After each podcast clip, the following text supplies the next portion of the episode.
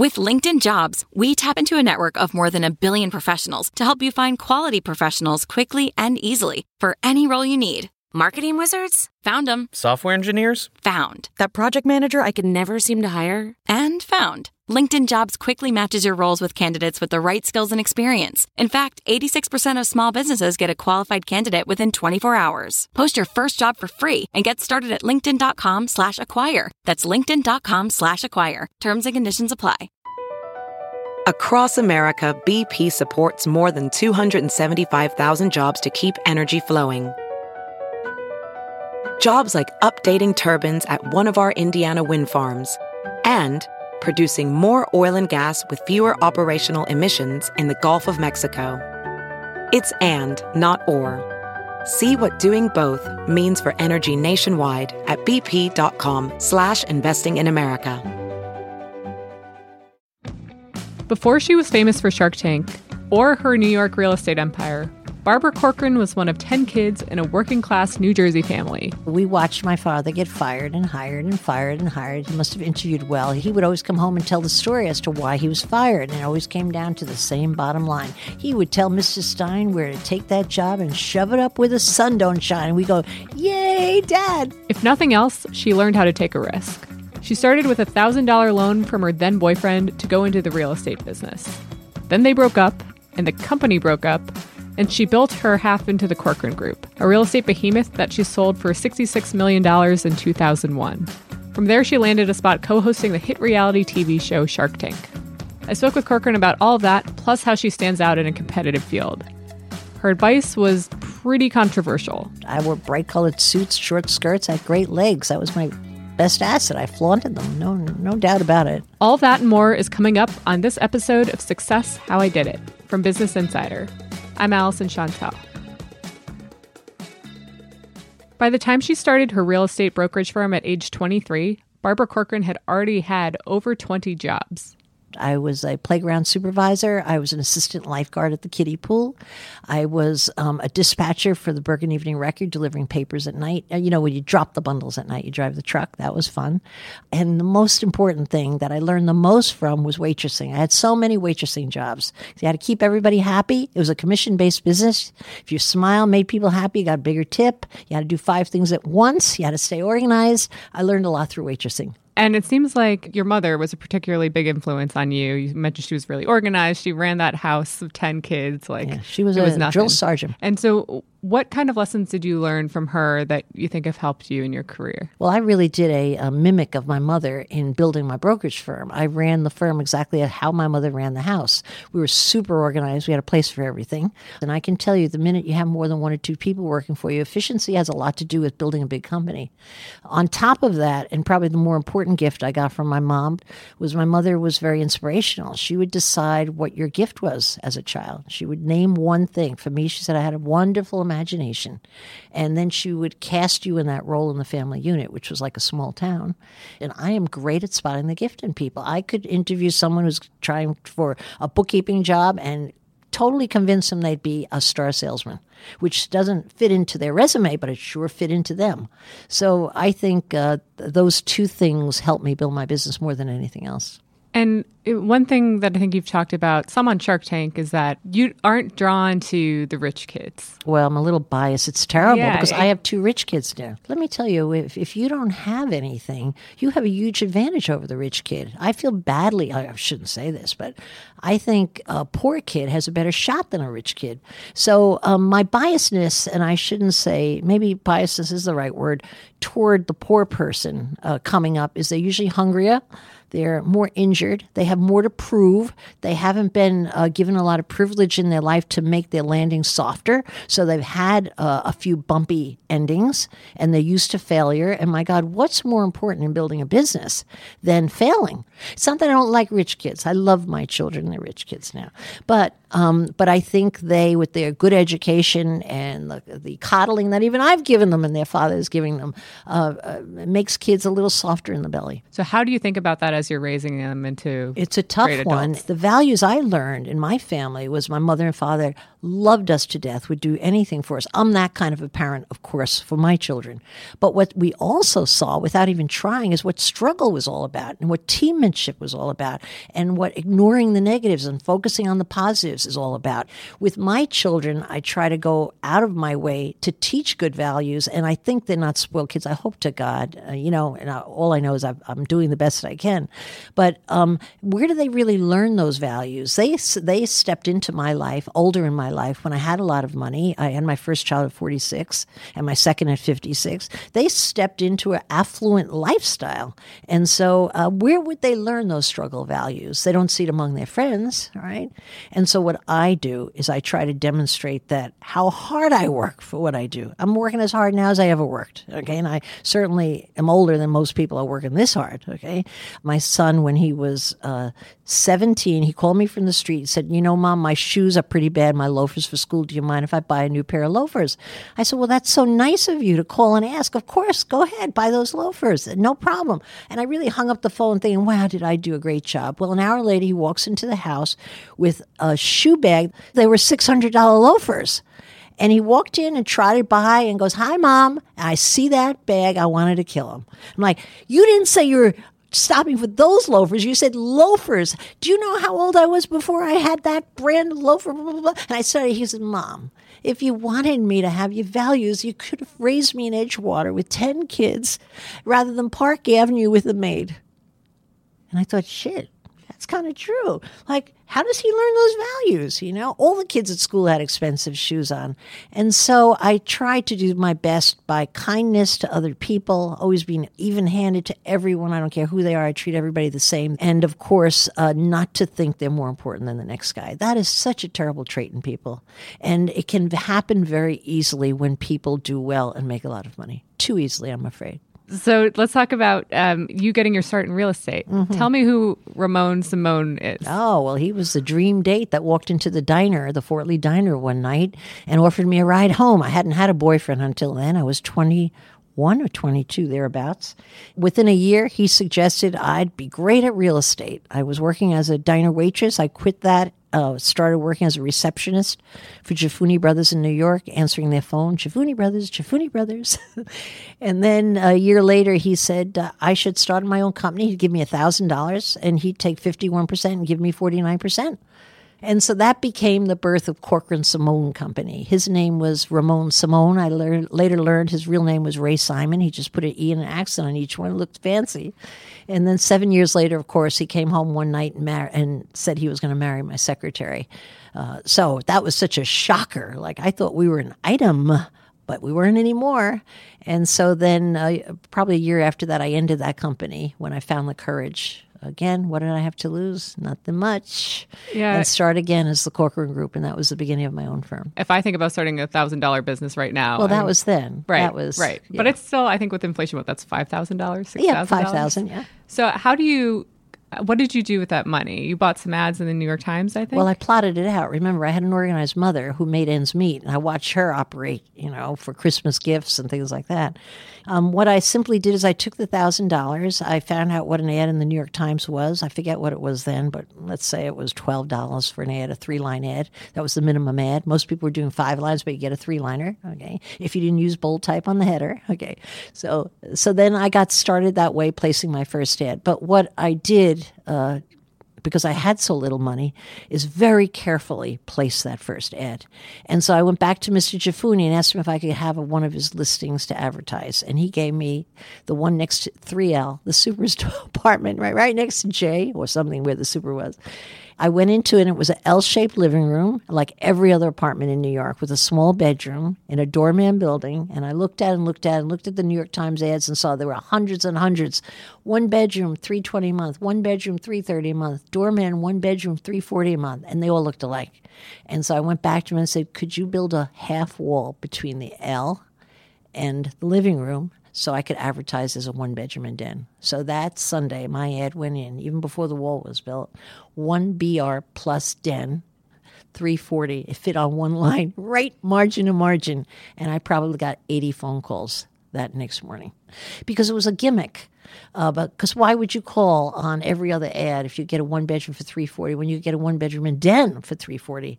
And you know what? Within the first two days, I had a check for $340. $340. So I always doled it out. And you know, even until I sold my business when I had a thousand people strong as sales agents, I still used the exact same methodology. And I was always running against the clock thinking, well, at least I have nine months now, I have 10 months now, and uh, carefully keep my overhead and spend every dollar like I was poor. So Ramon does the stereotypical X thing. So he runs off. He's got 51% of the company. You have to split it in two then. I, I put the rules down. I said, this is how we're going to end the business. You pick the first person, I'll take the second. We divided our receivables, we divided our cash, the little we had. And then I moved two floors above him in the same building. I went immediately to my landlord, and asked for a new lease on another space. And it was a tough mark. He happily gave it to me. And it was cheaper than my other lease by a few hundred dollars a month. And I love getting out of that elevator with Ramon Simone and his new wife every day and saying, sorry, I'm going up.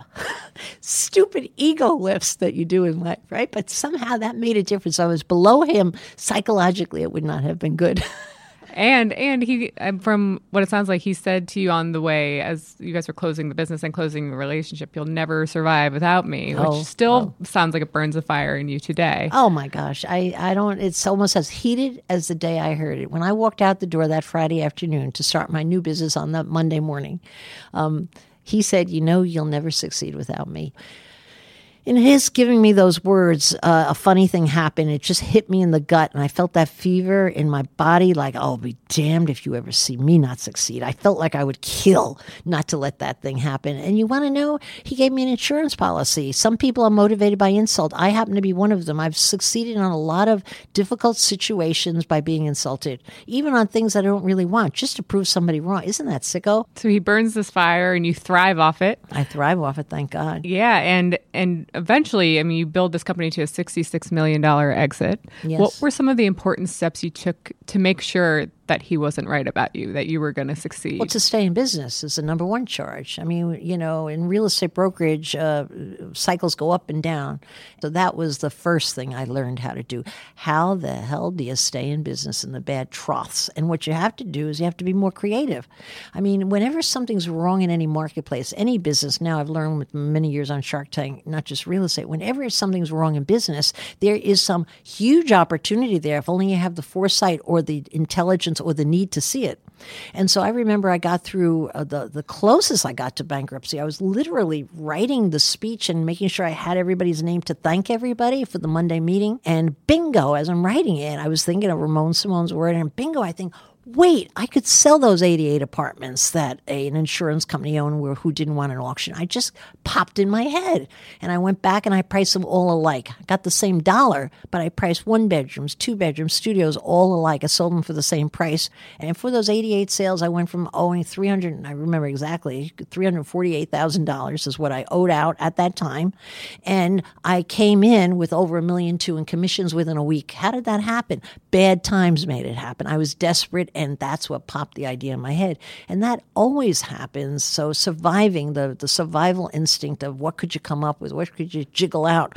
Uh, to get you through is is such it's probably the most important trait if you're going to build a business because one thing for sure is you'll have bad times you can count on that one and what about things like it sounds like you built like a strong corporate culture. Your retention rates were incredibly high. Mm-hmm. Nobody ever left. Yeah, um, we had a happy family, is what we had. Well, I did yeah. what my mother did. I adored my children. I would do anything for them. I would kill for them. And I nurtured them and I loved them and I tried to give them as much freedom as I could. I pushed them forward, got them to believing they could do a lot more than they were doing. And they did because people don't really know what they're capable of. And I made them love each other. I knew how to create teams where everybody got along and everybody respected the different uh, attributes that people have and to forgive the ones that were bugging them, you know. And I learned how to get rid of complainers. Complain in my company, I couldn't wait till Friday to get you get you out. Okay. Because I felt like they were attacking my young.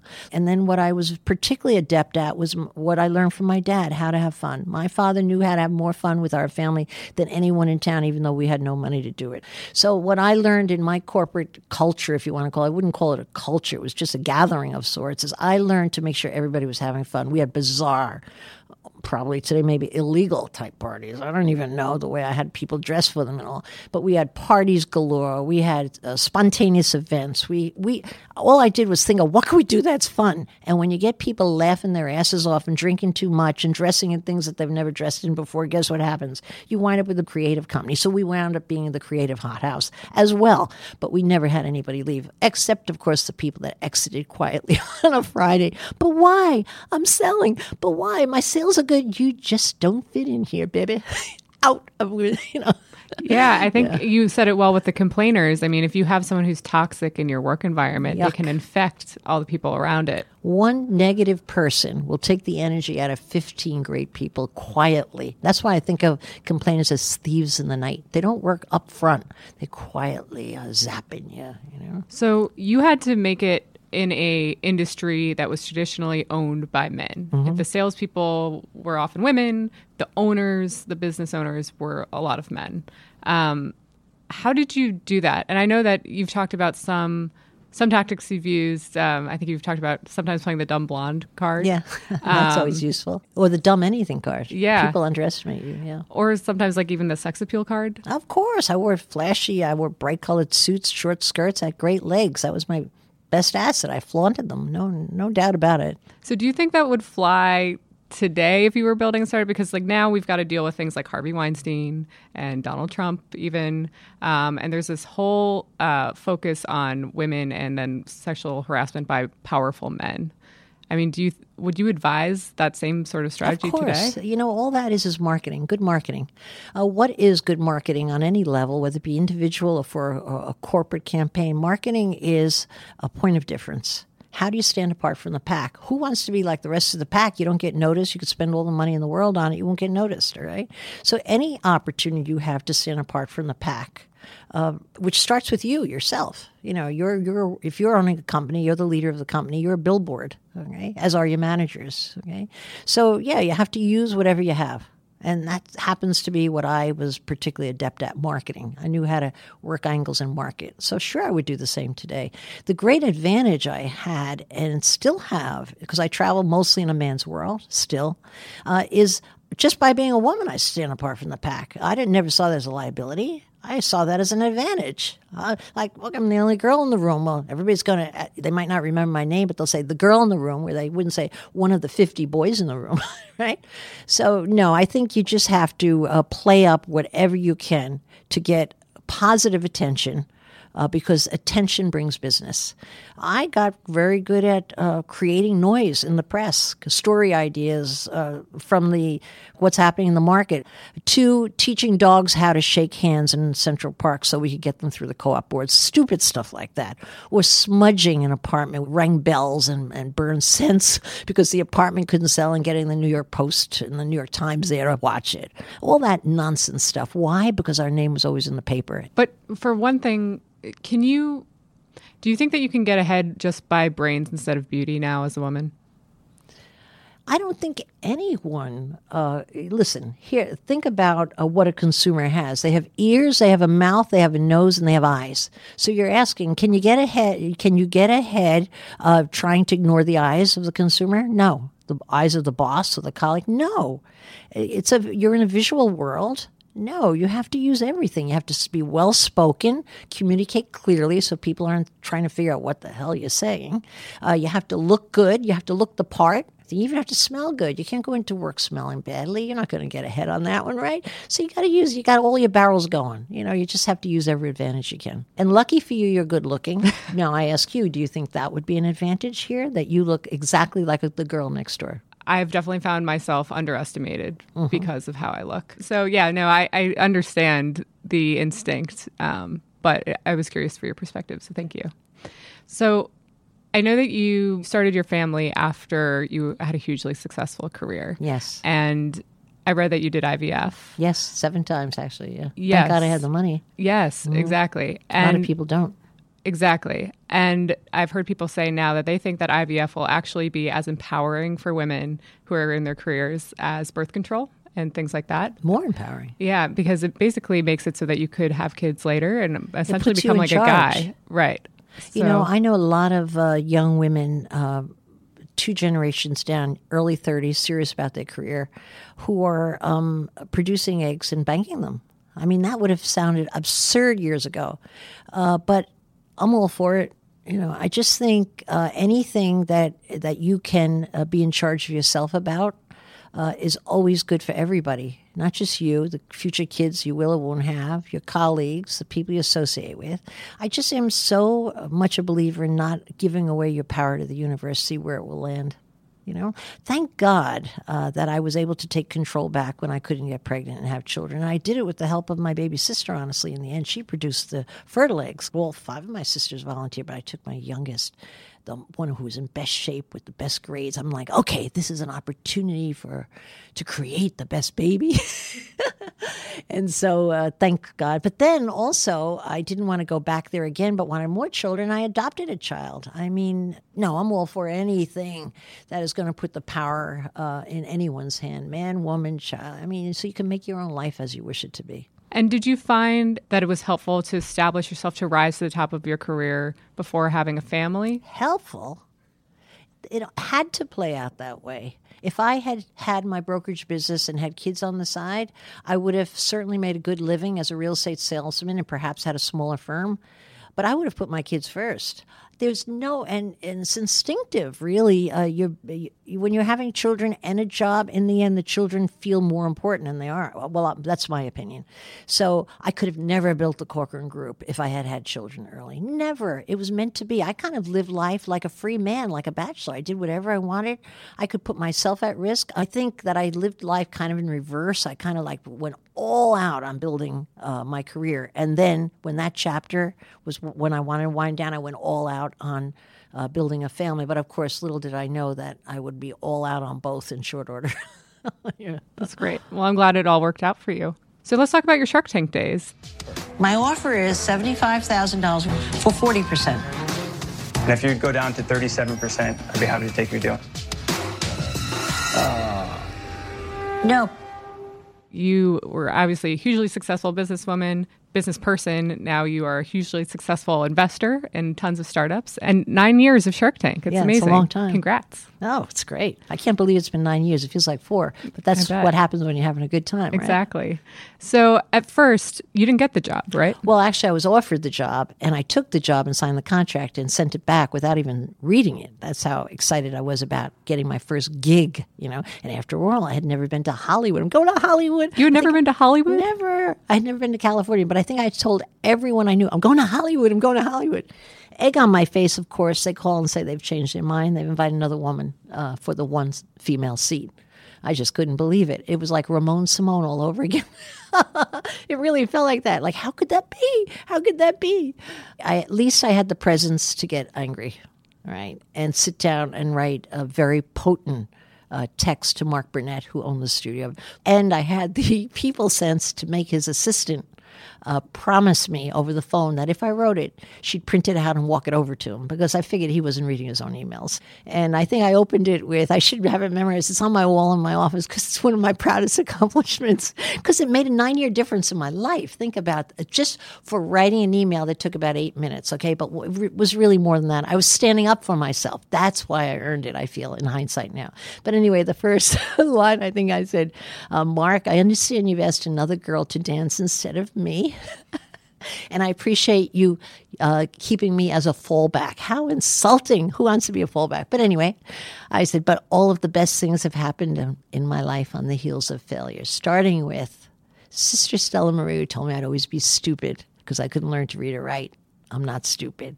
And I said, I hope you invite both women to compete for the seat, and I expect to be on that plane on Thursday. And the next day I got the call, okay, we'll let you compete for the seat. Thank God. But uh, the importance of standing up for yourself, uh, I had learned that over and over again because even if it doesn't work, you'd think if you really tried at something and you didn't get it that you would feel embarrassed. But I never found that to be the case.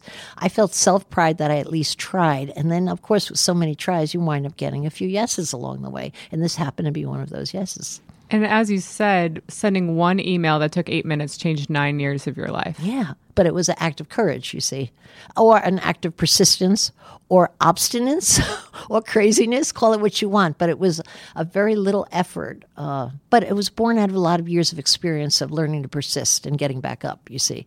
Or I probably would have rolled over maybe and cried, but I was near tears, honestly, because I couldn't imagine why something I envisioned. I also already had bought two new suits to sign autographs. I thought I was going to be like a Hollywood star. I think I got the movies mixed up with reality TV somewhere there.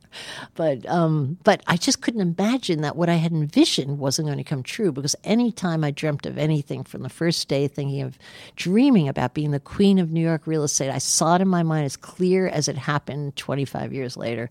So I saw everything so clearly, and I thought, how could that be? I saw this clearly. How could this be? And I think it was that disbelief that got me to sit right down and write that damn email.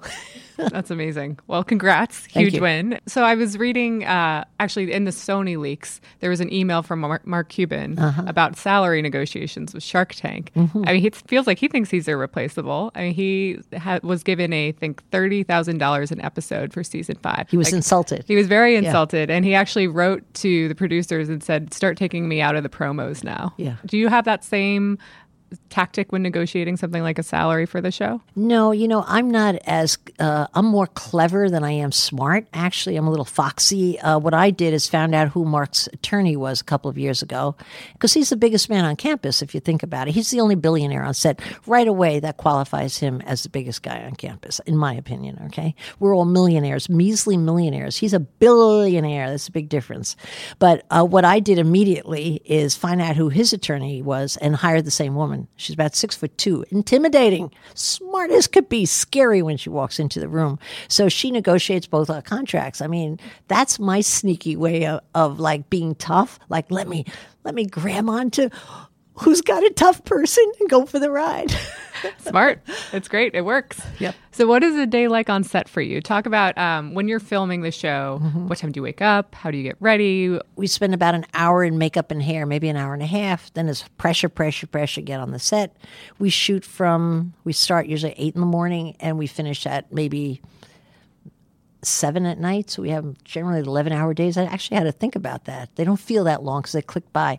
We sit on the set and we're listening, hearing pitch after pitch after pitch. We know nothing about the pitch. Within two minutes, I know who I'm definitely out on without even knowing a thing about their business. Okay. Because they just fall apart. You can see them falling apart in front of the big cameras in their faces. And so the day goes on and on and on. We're literally exhausted. The lunch is like I think we have 20 minutes. We're back in makeup and hair, and then we're back on the set. It's a marathon. It, the day goes on and on and on. It's a lot of fun. It's very competitive. You're spending your real money, which adds a layer of uh, pressure to you because you really don't want to lose your money, you know. And you're always trying to think. I think the hardest thing. I think Mark had said it last time. I wholeheartedly agree. So the hardest part of Shark Tank is coming up with a new reason for going out. Because a lot of times, basically, what my attitude in my head is, you know what, I don't like you, I'm out. But you can't say that. You got to go, you know, about those projections. That's true. Yeah, I guess you have to get creative by saying yeah, no all I mean, the there's a lot of outs in a season of Shark Tank. You got to make them sound a little different. Absolutely. Um, well, it sounds like a long day, but a fun one. Did they tell you like what kind of personality they want you to have? Like, did they say like Kevin, we want you to be the like Simon Cowell of the show or no, anything? Kevin like picked that? that? one for himself. Mark picked the billionaire for himself. Of course, big tough billionaire. Lori picked the merchandise uh, person, smartest one on the set that could sell anything. But um, we're not told what to be. Uh, you know, for, it's interesting. For the first four or five seasons of Shark Tank, our producers would always meet with us before the season. We'd like to see more of this, less of this, more of this, less of this. And it used to make me so neurotic. And then one day, uh, Mark Burnett, I think it was season three, when we knew we were starting to have a hit on our hands, invited us all to his beautiful Malibu home for dinner on the cliff, just like a Hollywood set. Anyway, we get over there, and he says, Here's my advice ignore what everybody says and be yourself. And my shoulders went down from it was so much better to just have to be yourself. And that was great advice. And he's the smartest guy in that whole industry.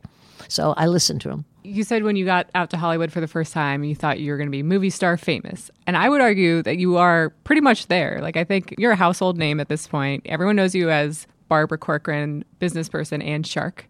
Um, what's it like to be famous? Is there good? Is there bad? Um, well, fortunately for me, I love people. So I'll talk to anyone and really enjoy the conversation, not pretend to enjoy it. Because I find people eternally curious, odd, interesting in every way. Okay. And so, with having people constantly come up and talking to you like they know you, the minute they introduce themselves, like you've been pals, so it can intrude on your personal life. So, I don't go out for restaurant dinners anymore, period. It's, it's work because I just have to really pose for selfies, right? Um, I don't do a lot of things. I don't do, I don't do parties anymore because I almost feel like a paid uh, entertainer. I don't do a lot of stuff anymore, but it's all right with me because I'm really a homebody, want to be cooking myself, I want to be home with my kids and my close friends and family. So it works out. Yeah, so that's what it's like. So, just um, a final question to wrap this up, um, bringing it back to the entrepreneurs. Um, you've made a lot of investments and you've made a lot of impacts on their businesses. And by now, you've seen so many people. What um, what is your advice for people that want to start their own thing to get to get going? And what is the trait that you see the most in the people who are successful? Well, I'll do it in reverse. The, the successful trait is identical in every one of my most successful businesses. Uh, they're street smart, and when they're slammed, uh, they don't feel sorry for themselves. That's it. I've talked to more entrepreneurs after I've invested within the first uh, maybe eight, nine months after the shine of Shark Tank is gone, after the rush of sales is behind them, where something goes wrong. And then I'm on the phone or on a Skype call with them and I hear them blaming it on someone else. Like the shipment never came in, the guy didn't do the such and such right. It's another version of Oprah me. The minute I hear that, I go right to my wall where I have all my entrepreneurs in frames, beautifully matted, and I hang their picture upside down. And why do I do that? Just to remind myself that I shouldn't spend any time with that person because they're never going to succeed.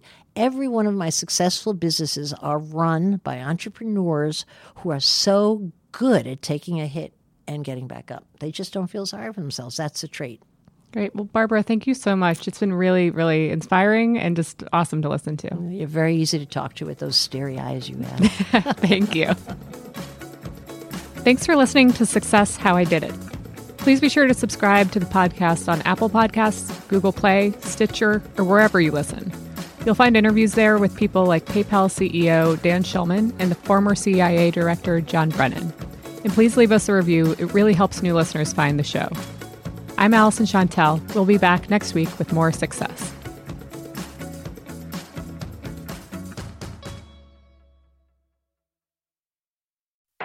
Swimsuit? Check. Sunscreen? Check. Phone charger? Check. Don't forget to pack the 5 Hour Energy. It fits great in a pocket or carry on, and the alert feeling will help you arrive ready for anything. Now get 20% off when you use code 5HE Travel at 5hourenergy.com. Expires April 30th. One time use only, not valid with other discounts. Remember, visit 5hourenergy.com and use code 5HE Travel to save 20%.